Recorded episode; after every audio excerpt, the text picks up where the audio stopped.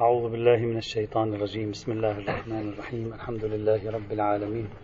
والصلاة والسلام على سيدنا ونبينا وحبيبنا محمد وعلى آله الطيبين الطاهرين.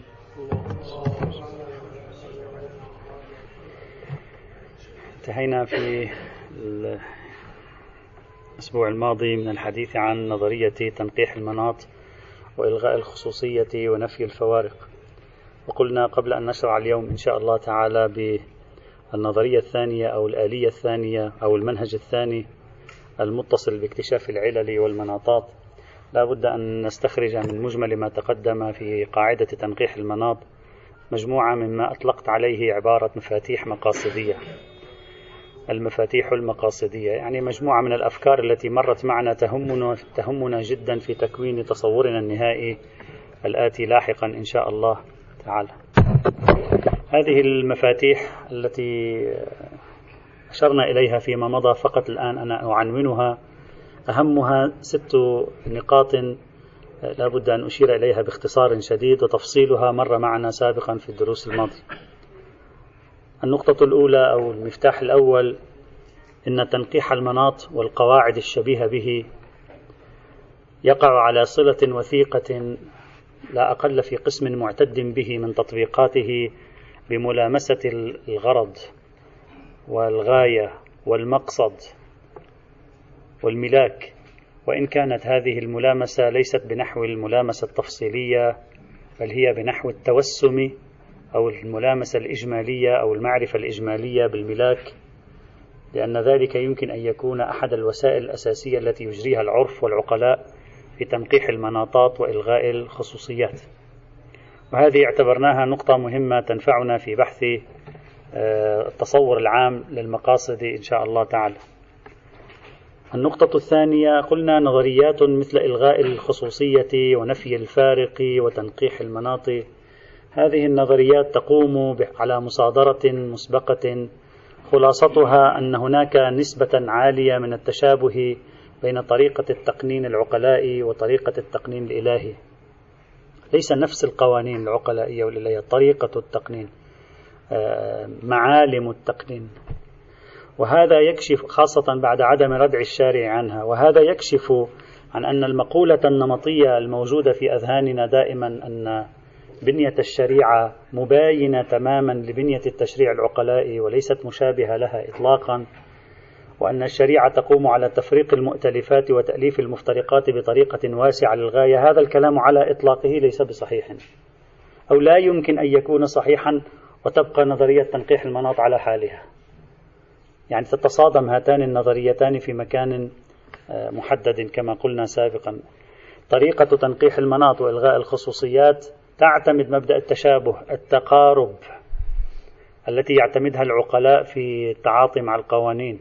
بينما الإشكال المركزي على القياس يعتمد مبدأ اللا تشابه مبدأ اللا اتساق تعبير العربي المعاصر مبدأ اللا اتساق لا تناسق ما بين آه، نمط الشريعة وبين نمط القوانين العقلائية.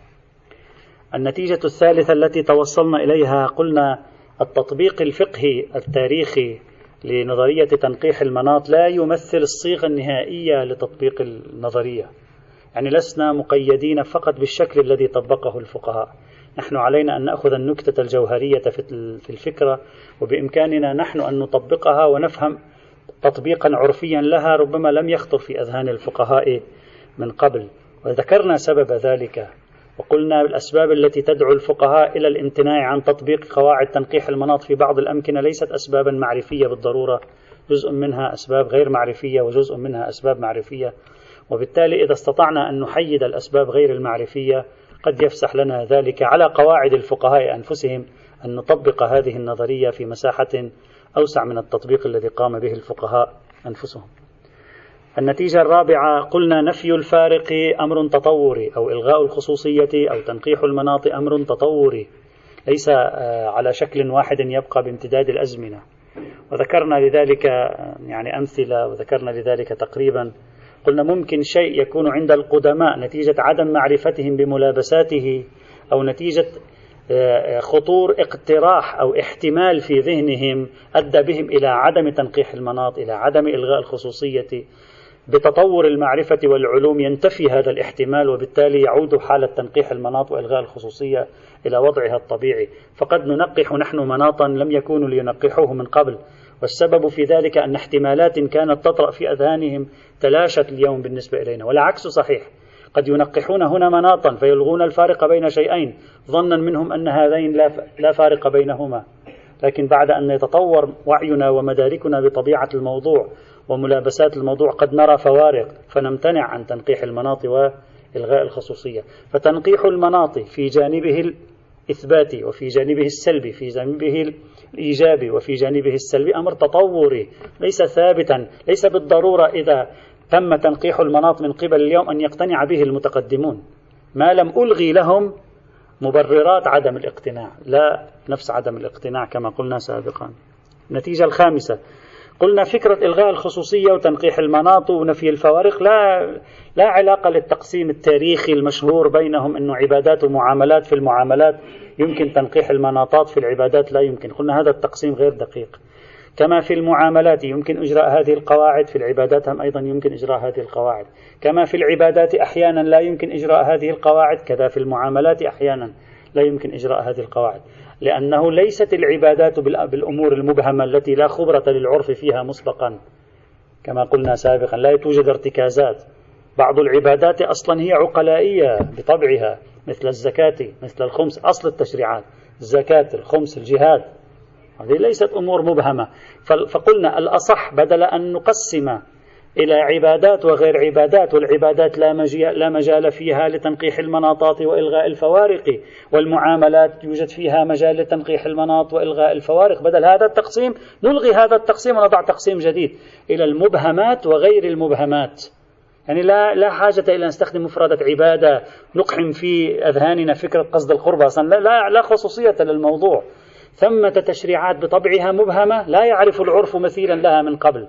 لا يعرف العقلاء مثيلا لها من قبل. هذه لا يمكنهم فيها إجراء نفي الخصوصيات وإلغاء الخصوصية وتنقيح المناطق لأنها مبهمة سواء كانت عبادية أم كانت غير عبادية. وبعض الأمور لديهم خلفية مسبقة فيها يتكون لديهم ارتكازات فيها. يمكن أن يفهموا النصوص في ضوء هذه الارتكازات.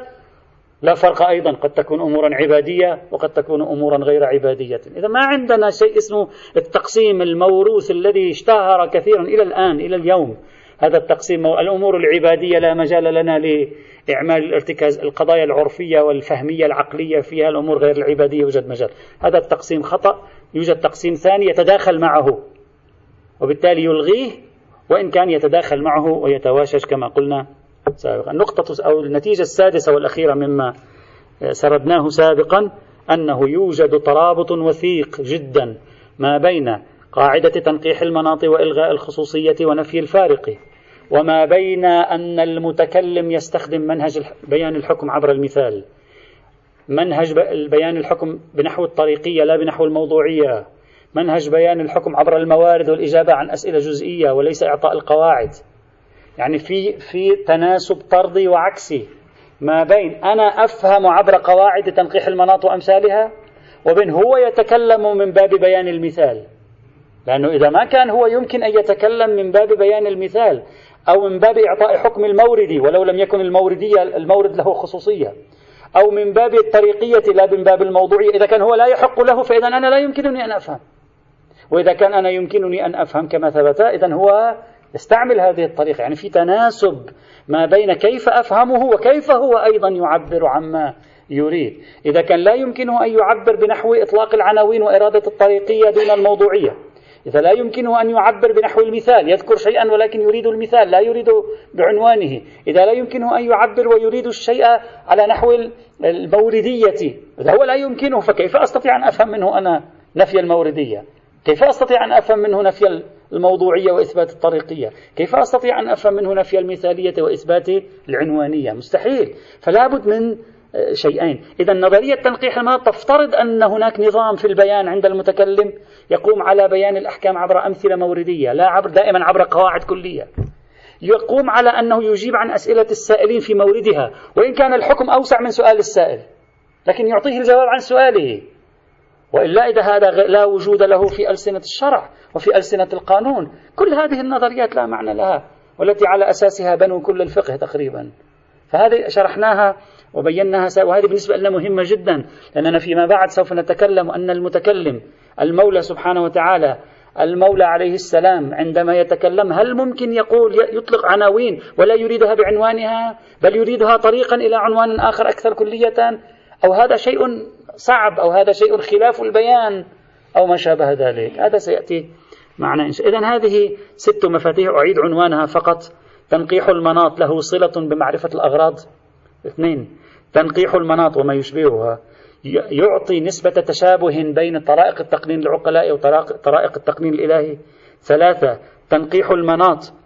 لا يتوقف تطبيقه على الطرائق التي طبقها الفقهاء بل يمكن أن نطبق بطرائق آه، بمواضع أوسع من ذلك بكثير. لأن تمنع الفقهاء عن التطبيق لم يكن دائما لسبب معرفي. أربعة نفي الفوارق وإلغاء الخصوصيات وتنقيح المناط أمر تطوري. وليس ثابتا على وتيرة واحدة. خامسا لا خصوصية للعبادية مقابل المعاملية في هذا الموضوع إنما يخضع هذا الموضوع لعنوان الإبهام وعدم الإبهام.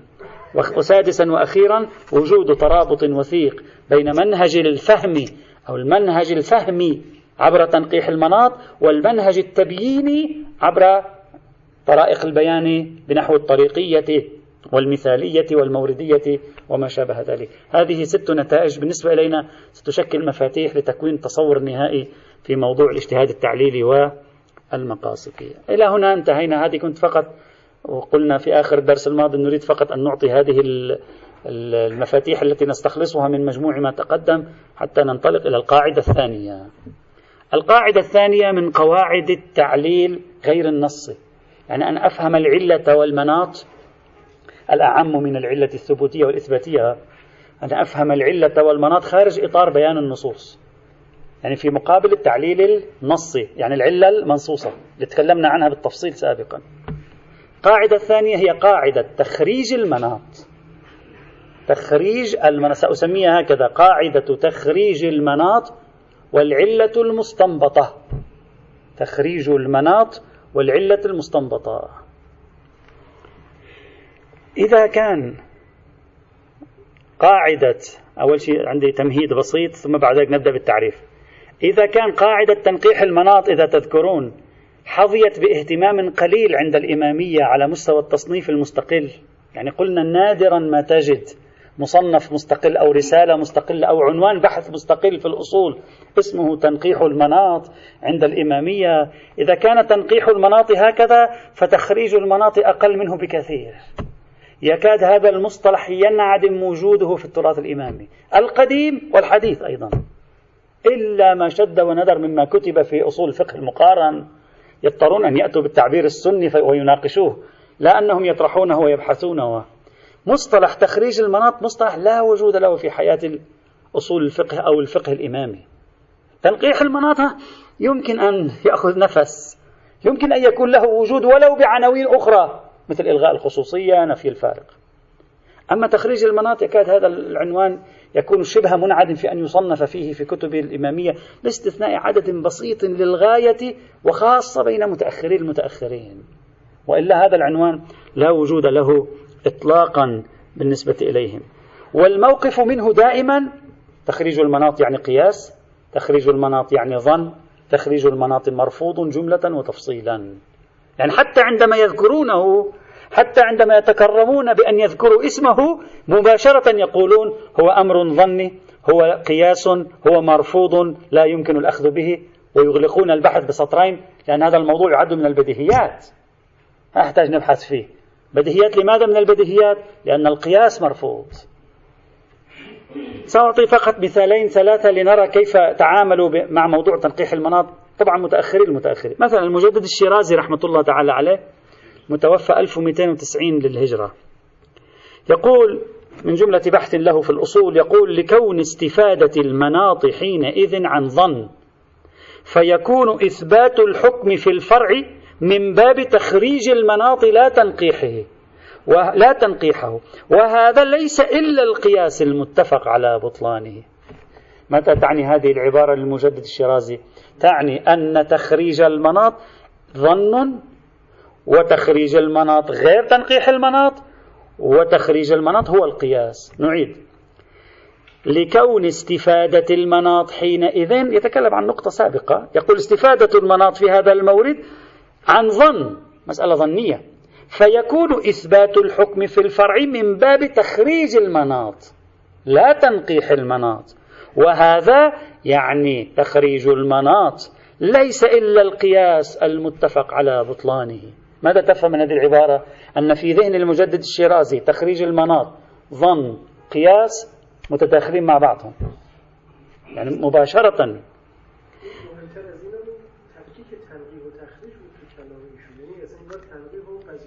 لأن تنقيح المناط يمكن أن يكون قطعيا. هكذا هو هكذا. أنا أتكلم الآن عن التراث الإمامي. التراث الإمامي يفهم تخريج المناط ظنون. تخمينات ما في يوم وجدنا عبارة لإمامي من العلماء الفقهاء الأصوليين يقول تخريج المناط القطعي حجة. تخريج المناط غير القطعي ليس ما فيها. هذا في تنقيح المناط تجده. تخ... كلمة تخريج المناط لا يوظفونها لا يعتبرونها لصيقة بالقياس. الآن سنبحث نحن تخريج المناط لماذا لصيقة بالقياس.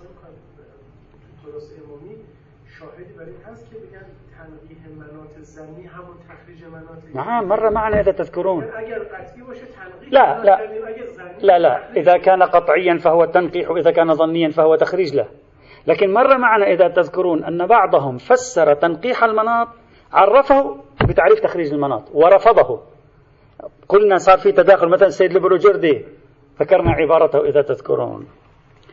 مثال ثاني المحقق الأشتياني المتوفى سنة 1319 للهجرة يقول لظهور الفرق بين الفحوى التي يرجع إلى ظهور اللفظ في مناط الحكم والأولوية الاعتبارية التي يرجع إلى تخريج المناط ظنا من غير أن يكون في اللفظ دلالة عليه. ماذا تفهم من هذه العبارة؟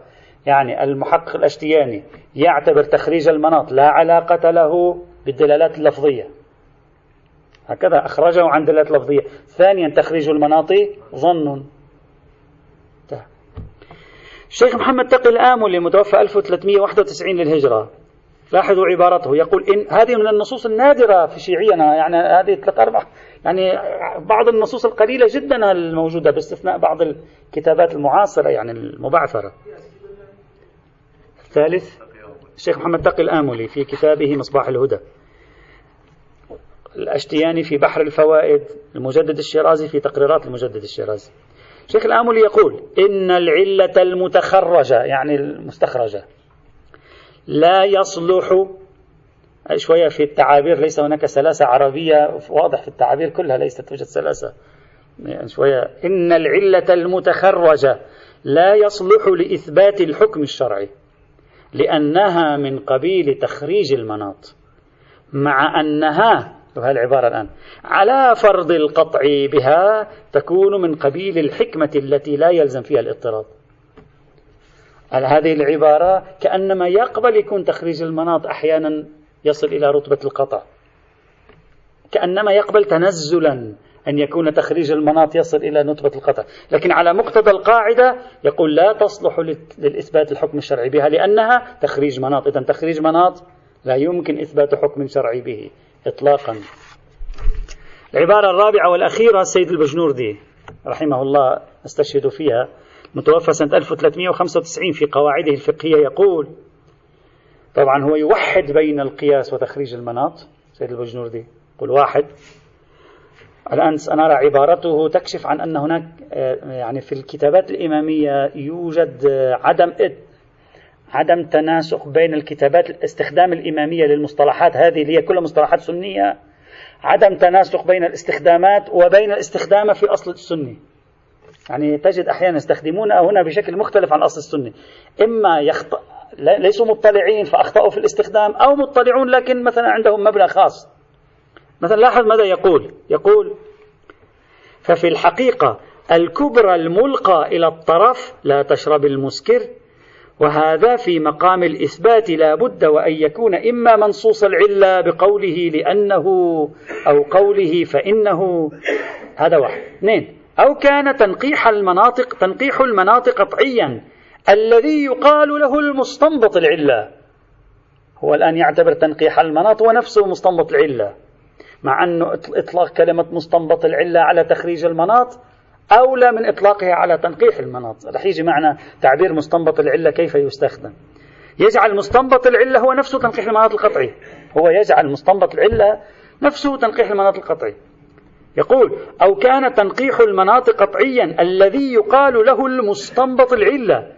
وفيما نحن فيه ليس إلا صرف استحسان. وبعبارة أخرى يكون من باب تخريج المناط الظني فيكون حاله حال القياس بل هو هو. ماذا نستنتج من عبارته؟ تخريج المناط استحسان قياس واحد. تخريج المناط شيء وعلة المستنبطة شيء آخر. العلة المستنبطة هي تنقيح المناط القطعي. تخريج المناط ليس بحجة. تخريج المناط ظني. هذا كله يستفاد من عبارته. هذا هو التصور الإمامي في النصوص النادرة التي استخدموا فيها عبارة تخريج المناط. نجي إلى أهل السنة.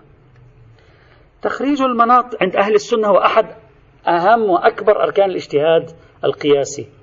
أن الاجتهاد القياسي ينبني في جملة ما ينبني على تخريج المناط. وهو شديد الصلة بمسالك التعليل شديد الصلة بنظرية القياس كما سوف نرى إن شاء الله تعالى. ولذلك منذ قديم الأيام تخريج المناط اهتم به علماء أصول فقه السني إلى يومنا هذا. هذا طبيعي. هذا يؤكد لك ماذا؟ يؤكد لك تخريج المناط. البيئة التي يولد فيها تخريج المناط هي بيئة القياس. ولأن الشيعة لا يؤمنون ببيئة القياس هذه الجملة هذا المفردة ليست موجودة عندهم.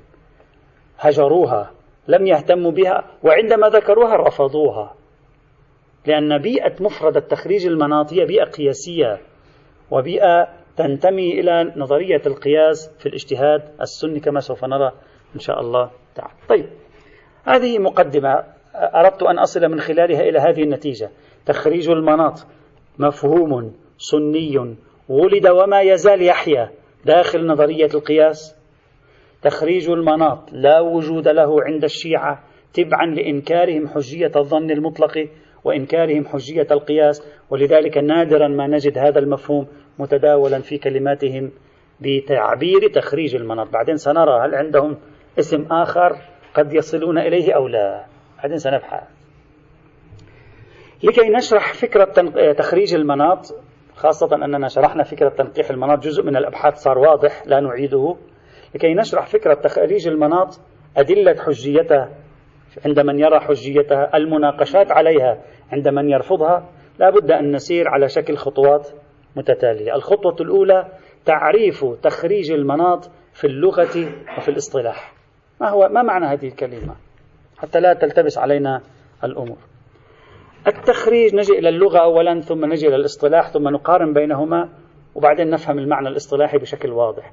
التخريج في اللغة العربية على وزن تفعيل بمعنى الإخراج. تخريج يعني إخراج. ما معنى إخراج؟ إخراج الشيء إظهاره إبانته فصله من مكان ليظهر في مكان آخر. هذا معنى التخريج في اللغة العربية. التخريج من الإخراج والاستخراج. والاستخراج معناه الاستنباط. لغة نتكلم ليش استنباط؟ الأحكام الشرعية استنباط اللغوي لكن يشير الراغب الإصفهاني إلى نقطة لغوية لطيفة. يقول أكثر ما تستخدم كلمة الاستخراج والإخراج في اللغة العربية في الأعيان المادية الخارجية. مثلا تقول أخرجت النقود من جيبي. أخرجت الملابس من الحقيبة أخرجت أو استخرجت النفط من باطن الأرض. فنستخدم كلمة إخراج واستخراج في الأمور العينية. بينما تخريج يقول الراغب الأصفهاني تستخدم أكثر ما تستخدم في الفنون والعلوم والصناعات.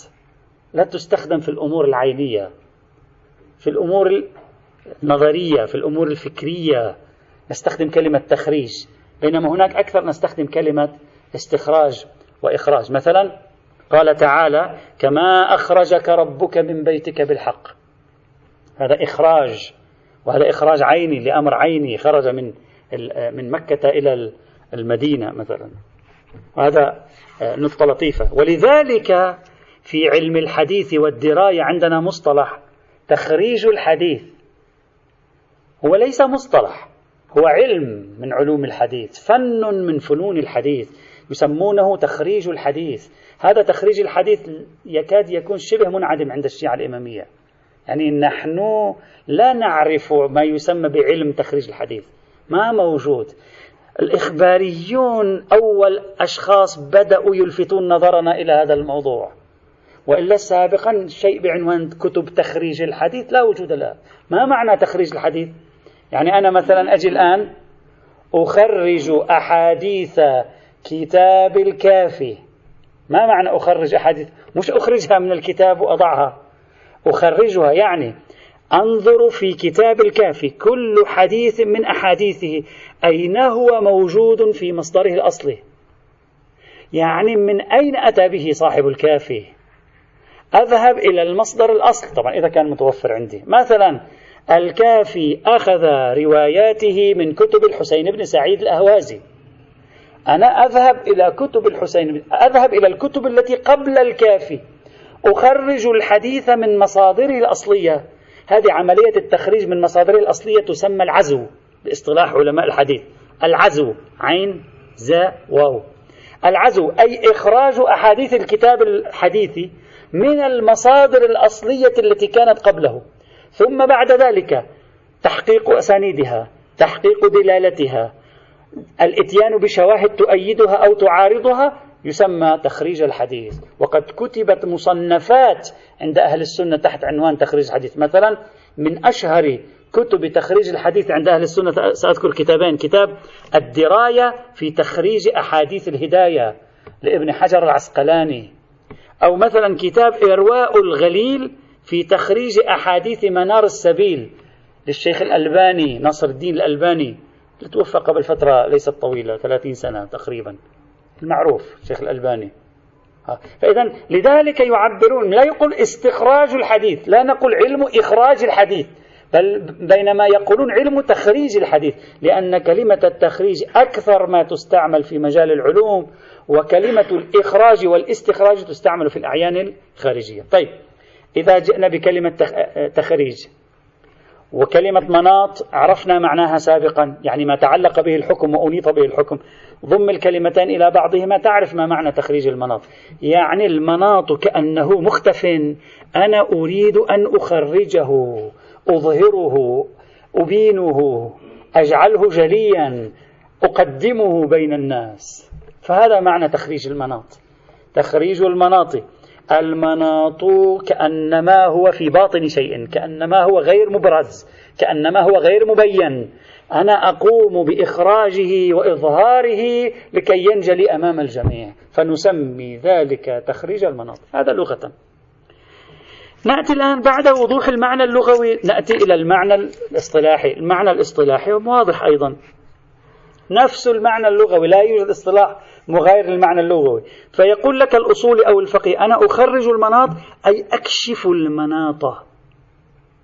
أضع إصبعي على المناط أقول لك مناط الحكم هو كذا المناط في حرمة الخمر الإسكار فأنا أكشفه لك أقدمه لك. هذا هو تخريج المناط. الفرق بين تنقيح المناط وتخريج المناط نحن سابقا ذكرناه لكن الآن الفرق صار واضح أكثر. ليش؟ لأن تنقيح المناط الشيء الذي يتصور أنه مناط أثبت لك بتنقيح المناط أنه ليس بمناط.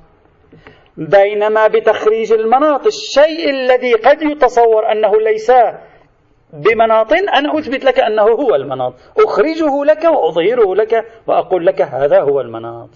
إذا هذا معنى تخريج المناط بهذه الطريقة ولذلك يقول الزركشي تخريج المناط مشتق من الإخراج فكأنه راجع إلى أن اللفظ يعني الرواية والآية لم يتعرض للمناط بحال فكأنه مستور المناط أخرج بالبحث والنظر. يعني أظهر وأبين عنه. هذا معنى تخريج المناط. طيب. هذا المعنى الأولي اللغوي والمعنى الأولي الاصطلاحي. لكي نفهم معنى تخريج المناط لا بد أن نجيب عن هذا السؤال.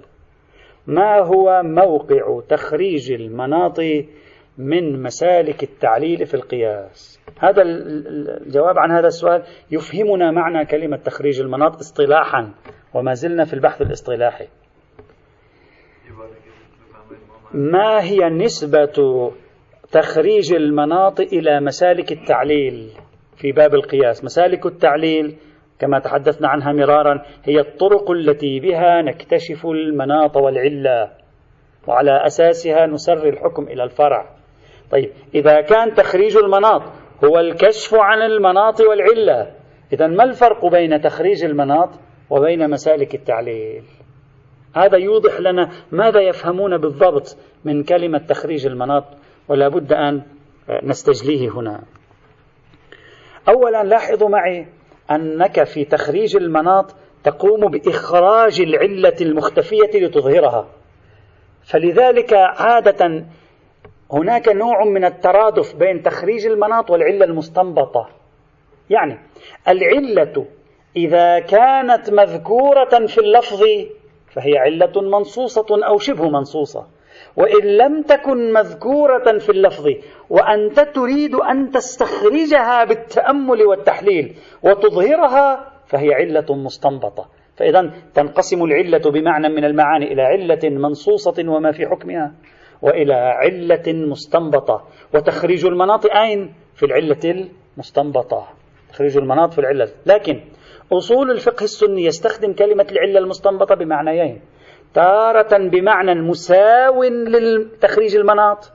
يعني يقول العلة المستنبطة تخريج المناط واحد. ومرة يطلقون عنوان العلة المستنبطة على معنى أوسع من تخريج المناط. يعني يقولون العلة المستنبطة تارة تستنبط بالنص فهي علة منصوصة. وأخرى تستنبط بغير النص هنا يأتي تخريج المناط. فإذا كلمة العلة المستنبطة في كتب الأصول لها استخدامان. العلة المستنبطة بالمعنى الأعم تشمل جميع أشكال استخراج العلة ولو منصوصا. والعلة المستنبطة بالمعنى الأخص تشمل طرائق استخراج العلة غير المنصوصة اللي هي كما سيأتي معنا بعد قليل. هذه خلي في بالك الآن في تداخل في هذه المصطلحات. طيب. هذه هذا لذلك مثلا لاحظوا أنا فقط لكي أشير مثلا الشيخ أبو طالب تجليل التبريزي لما عرف تخريج المناط ماذا عرفه؟ قال تنقيح المناط وهو استنباط علة الحكم المنصوص من العقل. هذا تنقيح المناط عرف تنقيح المناط بنفس تخريج المناط. هذا تعريف تخريج المناط. استنباط. استنباط. علة الحكم المنصوص. أي المنصوص؟ مش العلة الحكم. حكم منصوص علته غير منصوصة. الاستنباط من أين؟ من العقل. وقد يسمى بالعلة المستنبطة. تنقيح المناط. وين يسمى بالعلة المستنبطة؟ ما أدري. وين وين يسمى تنقيح المناط؟ علة مستنبطة. هذا يدل على أن الشيخ أبو طالب تجليل لما فهم من كلمة تنقيح الشيء الذي يفهمه هو من تنقيح المناط هو هذا تخريج المناط أصلا. لا تنقيح المناط عند مشهور الأصوليين. وهذا أشرنا سابقا إلى وجود التباسات في استخدام المصطلحات في هذا الموضوع. طيب. لا توجد ملازمة. أبدا. بين تنقيح المناط وتخريج المناط؟ لا. ليس المناط. ليس المناط آه، ولده إسماعيل على أحلى كتاب الكفن يعني المناط مطلق المؤمنين. تكتب على كفن هذا ما نعم. لكن ليس العكس.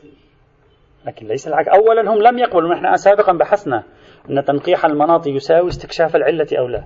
تنقيح المناط عندهم يساوي استكشاف عدم العلة.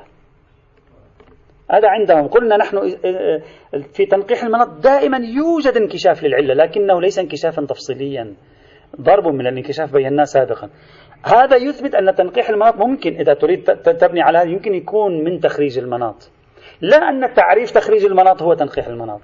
يعني تنقيح المناط من تخريج المناط وليس العكس طيب نيجي الآن إلى تخريج المناط وعلا نعم وعلاقته بمسالك التعليل. في عندنا اتجاهين في أصول الفقه السني في موضوع تخريج المناط. الاتجاه الأول وهو الذي يرى أن تخريج المناط يعني استخراج العلة واستنباطها بأي مسلك من مسالك التعليل الاجتهادية.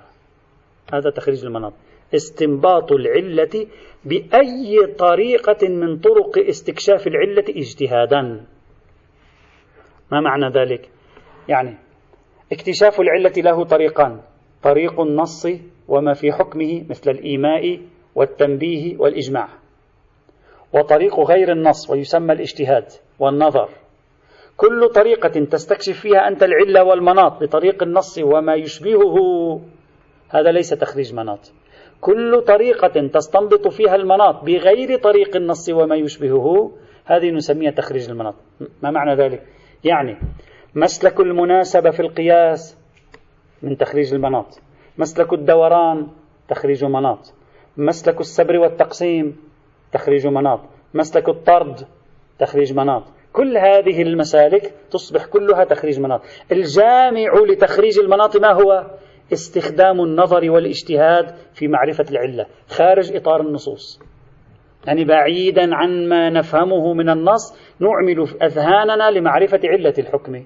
هذا بأي طريقة من طرق مسالك التعليل هذا يسمى تخريج مناط إذا شو يصبح عندنا؟ يصبح عندنا مسالك التعليل. علة منصوصة تخريج مناط علة منصوصة في داخلها مسالك تخريج مناط داخله مسالك. فتخريج مناط صار عبارة عن عنوان عريض لكل أشكال الاجتهاد في العلة بالنسبة إليهم. هنا. واحدة منها تصبح. نعم. نعم. واحدة من وسائل تخريج المناط هو عبارة عن محاولة اكتشاف المقصد.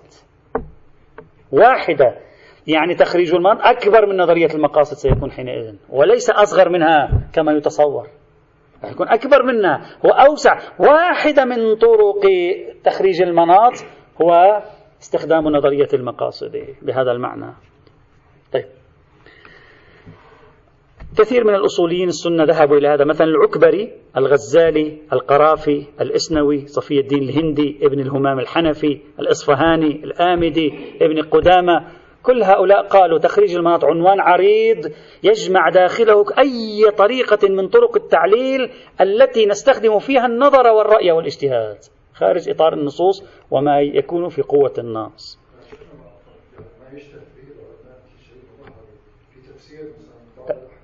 تفس... آه. نعم طبعا لا يجعلها علة شرعية لا يجعلها لا لا لا لا لا. مناط نقول يعني أنيط الحكم به الشيخ المطهري لما بيكتب لك مجلد كبير في مناطات الأحكام ولا يقول هذه أنيط الحكم بها. يقول هذه حكم. لا. لا هذه ليست تخريج مناط. تخريج مناط بدنا نرتب عليه أثر يعني بدنا نصرفه. بدنا ننتج نتيجة من وراءه. أما تخريج المناطات اللي هو عبارة عن مجرد جدل مع العلمانيين ومحاولة تحسين صورة الشريعة أو الكشف عن محاسن صورة الشريعة. هذا ما له هذا داخل الاجتهاد أنت تتكلم. ما تتكلم شيخ المطهري كل ما قاله هناك لا يدخله في العملية الاجتهادية. نحن هنا داخل العملية الاجتهادية. وإلا إذا تخرج عن العملية الاجتهادية هذا البحث بالنسبة إليهم لا يعنيهم نعم. بعدين سنرى كيف هي الطرق كيف يبرر لنفسه ولماذا تنازع في الموضوع. مثلا الغزالي يقول الاجتهاد الثالث في تخريج المناط الحكم واستنباطه. مثاله أن يحكم بتحريم في محل ولا يذكر إلا الحكم والمحل. يعني الخمر حرام. ولا يتعرض المولى لمناط الحكم وعلته كتحريم شرب الخمر والربا في البر يعني في القمح. فنحن نستنبط المناط.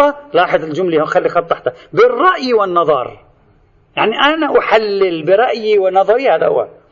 فنقول حرمه لكونه مسكرا وهو العلة ونقيس عليه النبيذ. هذا هو.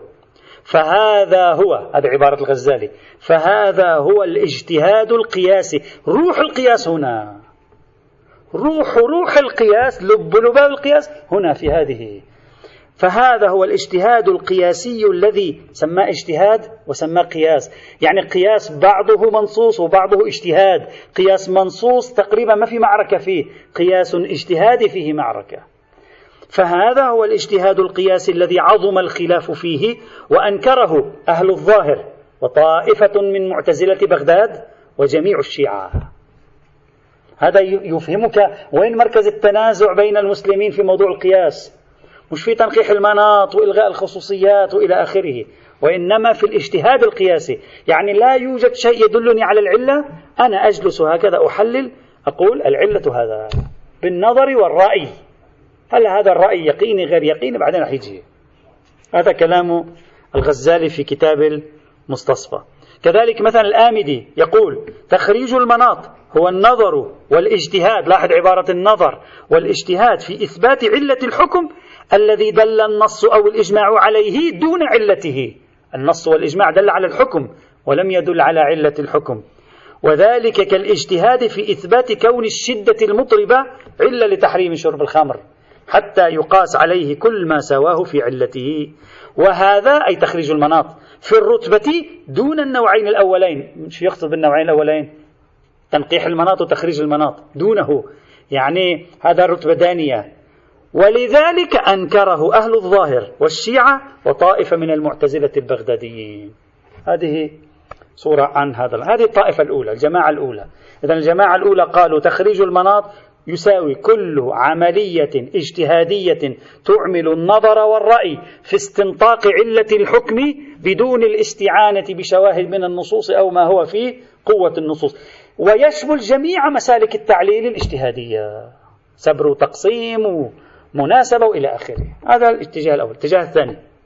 الاتجاه الثاني لا. هذا خليك معي. هذا الاتجاه الثاني مهم جدا. لأن هذا الاتجاه الثاني يجعل تخريج المناط والمقاصد معا. الاتجاه الثاني يقول لا. تخريج المناط ليس هو كل عملية رأي واجتهاد لتحصيل مناط الحكم. لا. إذا ما هو؟ قالوا تخريج المناط هو العملية الاجتهادية التي تستخدم الرأي والنظر لاستنباط علة الحكم فقط عن طريق المناسبة عن طريق مسلك المناسبة اللي هو عادة مشهور المسلك الخامس من مسالك التعليل. يعني ماذا؟ يعني هكذا. يجي الفقيه يرى حكما موجودا في نص يقول ما هو المقصد من وراء هذا الحكم؟ ما هي الغاية من وراء هذا الحكم؟ ما هو الملاك من وراء هذا الحكم؟ ما هي العلة الثبوتية من وراء هذا الحكم؟ مثلا الخمر حرام. يجلس الفقيه بينه وبين نفسه يقول يا أخي لماذا الله حرم الخمر؟ والله ما في يعني ها الخمر لأنها توقع العداوات بين الناس الخمر لأنها تؤدي إلى زوال العقل الخمر لأنها تؤدي إلى ترك الإنسان لصلاته. ما في شيء يعني مناسب لتحريم الخمر إلا هذا. طيب إذا كانت الخمر حرام لأنها تؤدي للعداوات بين الناس طيب هذه العداوات بين الناس هذه المناسبة الآن المناسبة ستبدأ هذه العداوات بين الناس هل تنتجها ينتجها لون الخمر؟ لا لون الخمر لا ينتج العداوات بين الناس هل ينتجها اسم الخمر؟ لا اسم الخمر لا ينتج العداوات بين الناس هل ينتجها مثلا طعم الخمر؟ لا طعم الخمر لا ينتج عداوات ينتجها الإسكار في الخمر فيقولون الفقيه يبدأ من الحكم. يذهب أولا يرمي بسيفه بنبله بعيدا. يذهب إلى الملاك. ثم يرى ما هو الشيء الذي يحدث الملاك؟ صفة اسمها الإسكار فيقول الحكم منصب على الإسكار. إذا الحكم منصب على الإسكار فيشمل النبيذ. لا يختص بالخمر. هذا هو القياس.